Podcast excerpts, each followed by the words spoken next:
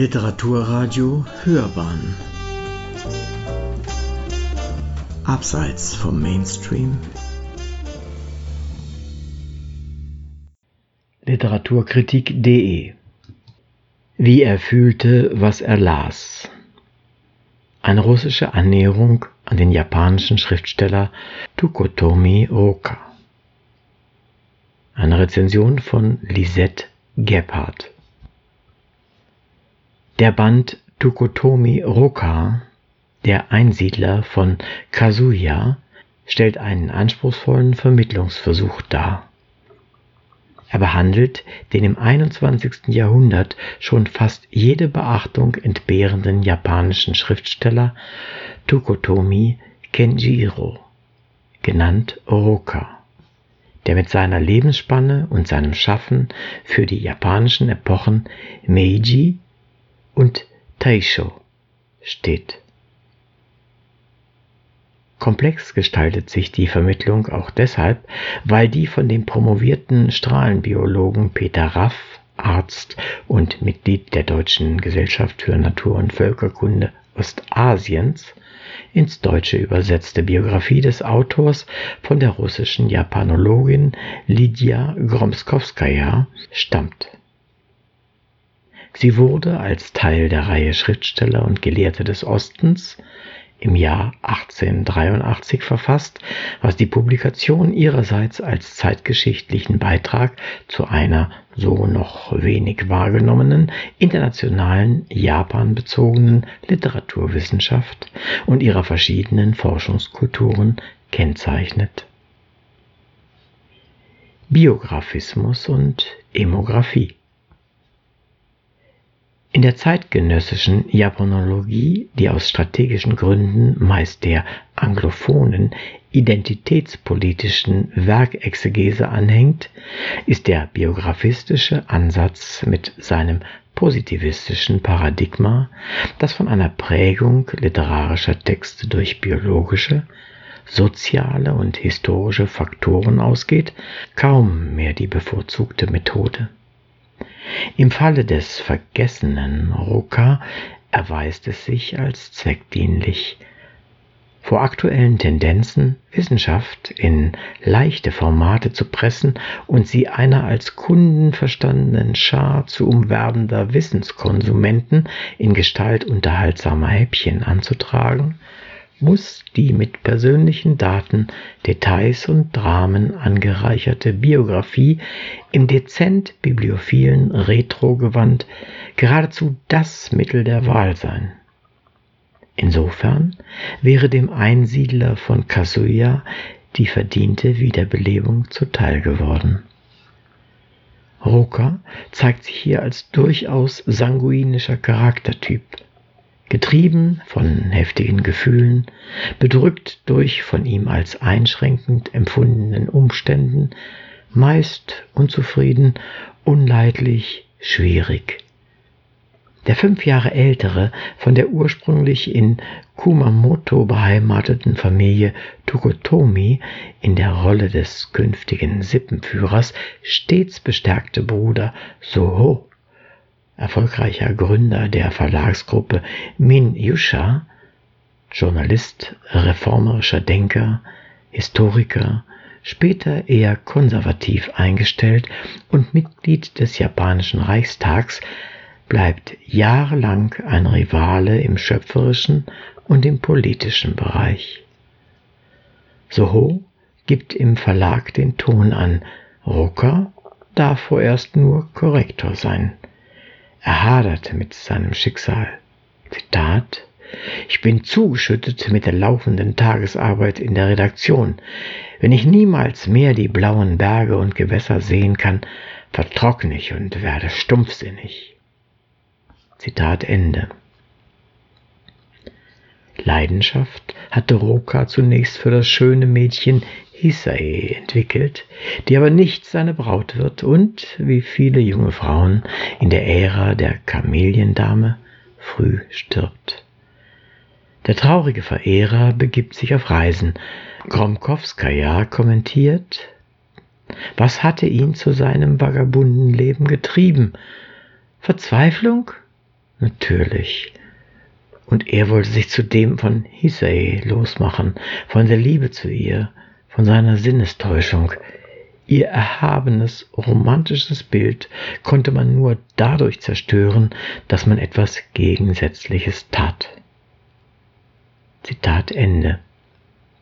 Schließlich wendet sich Roka ganz der Literatur zu. Jede Lektüreerfahrung bedeutet den Kontakt mit einem Geistesuniversum, der beflügelt und neue Ziele im Leben offenbart. Über die Begegnung mit der Literatur Turgenjevs sagt er, ich war erschüttert. Gibt es denn irgendwo eine derart wunderbare Welt? Zitat Ende. Tolstoi bedeutete eine weitere tiefe Erschütterung. Der an der Universität Doshisha in Kyoto ausgebildete, christlich geprägte, für Gleichberechtigung, Frieden, Freiheit und Demokratie eintretende Rucker durchlebt in den verschiedenen Lebensphasen einschlägige Sinn- und Glaubenskrisen. Dabei zeigt er sich als Weltbürger.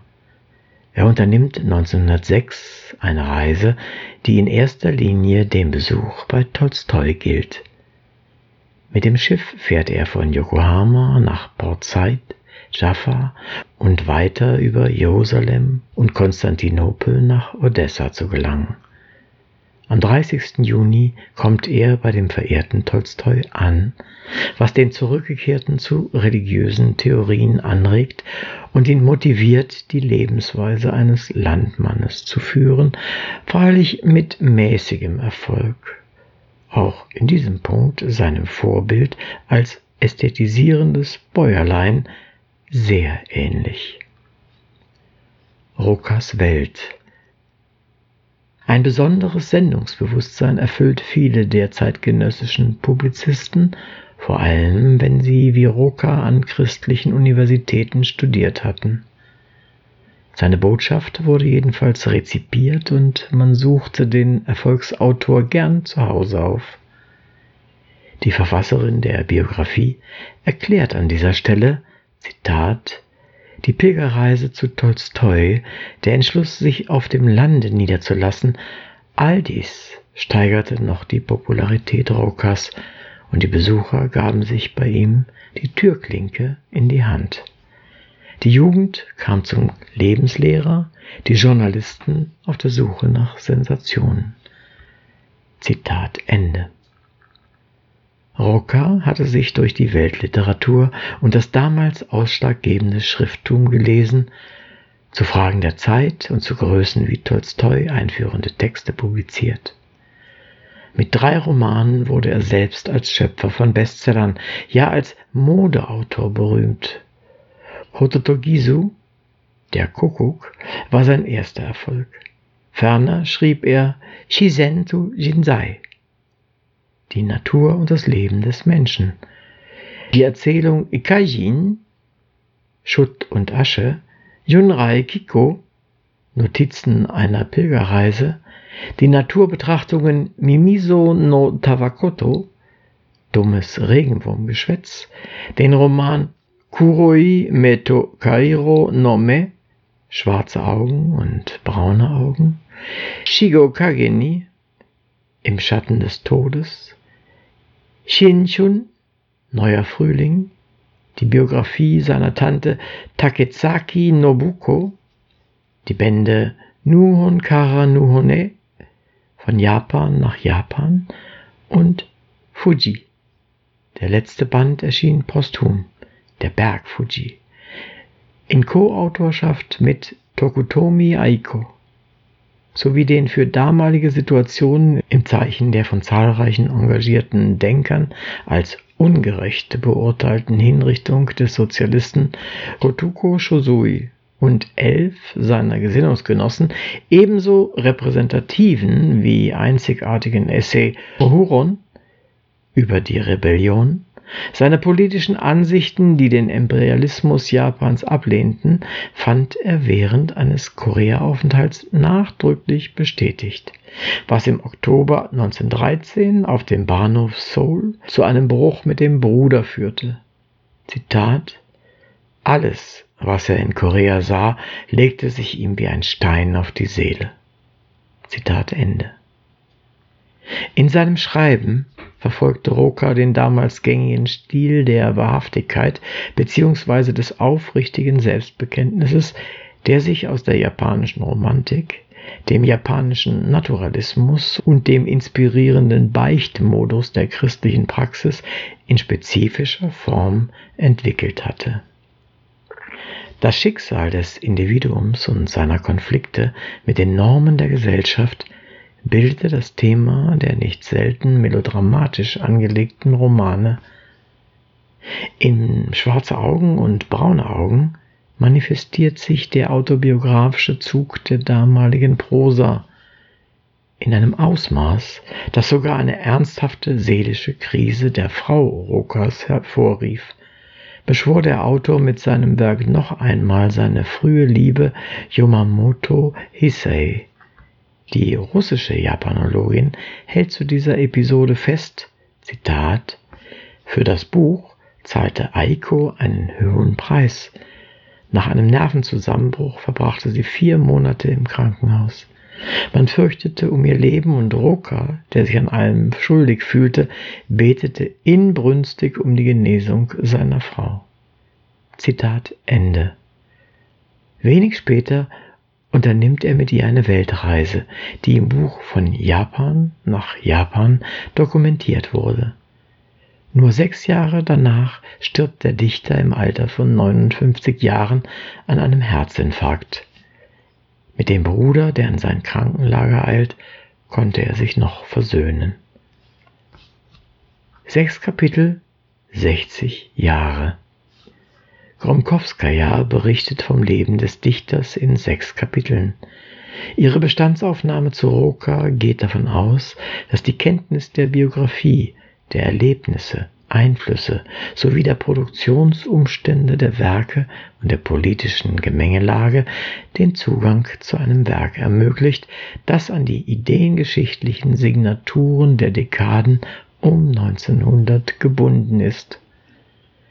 Die Weltanschauung bzw. die Ambition, eine eigene zu formulieren, die man zum Besten der Nation erdacht hatte und die an Schüler weitergegeben werden konnte, beschäftigte viele Gebildete in Japans Moderne. Politische und spirituelle Phasen lösten einander ab. Die Intellektuellen dachten das eine Mal erstaunlich konservativ, das andere Mal wieder sehr progressiv. Traditionsüberwindung und der Wille, bisherige politische und gesellschaftliche Strukturen zu verändern, waren eine wichtige Triebfeder für die junge Generation der Meiji-Ära. Dazu reichte die fiktionale Literatur Handlungsanweisungen an, ebenso die Schriften populärer Denker wie Emerson und Carlyle.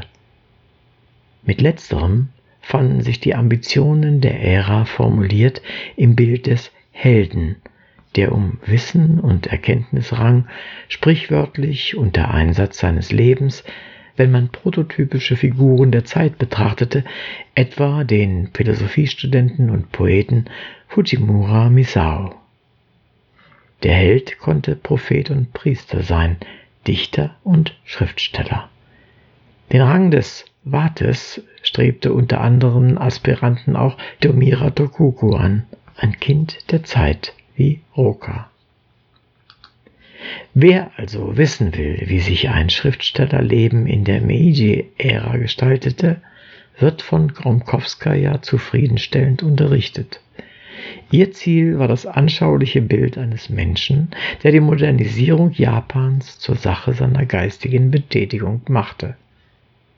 Die Verfasserin gesteht ein, der Bedeutung der russischen Literatur für Roka stärkere Aufmerksamkeit gewidmet zu haben und hebt an manchen Stellen sogar einen gewissen Gleichklang des japanischen und des russisch-literarischen Sentiments hervor.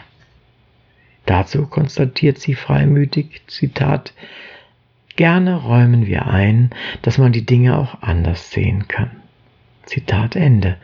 Eine philologische Geste, deren Großzügigkeit man wertschätzen sollte.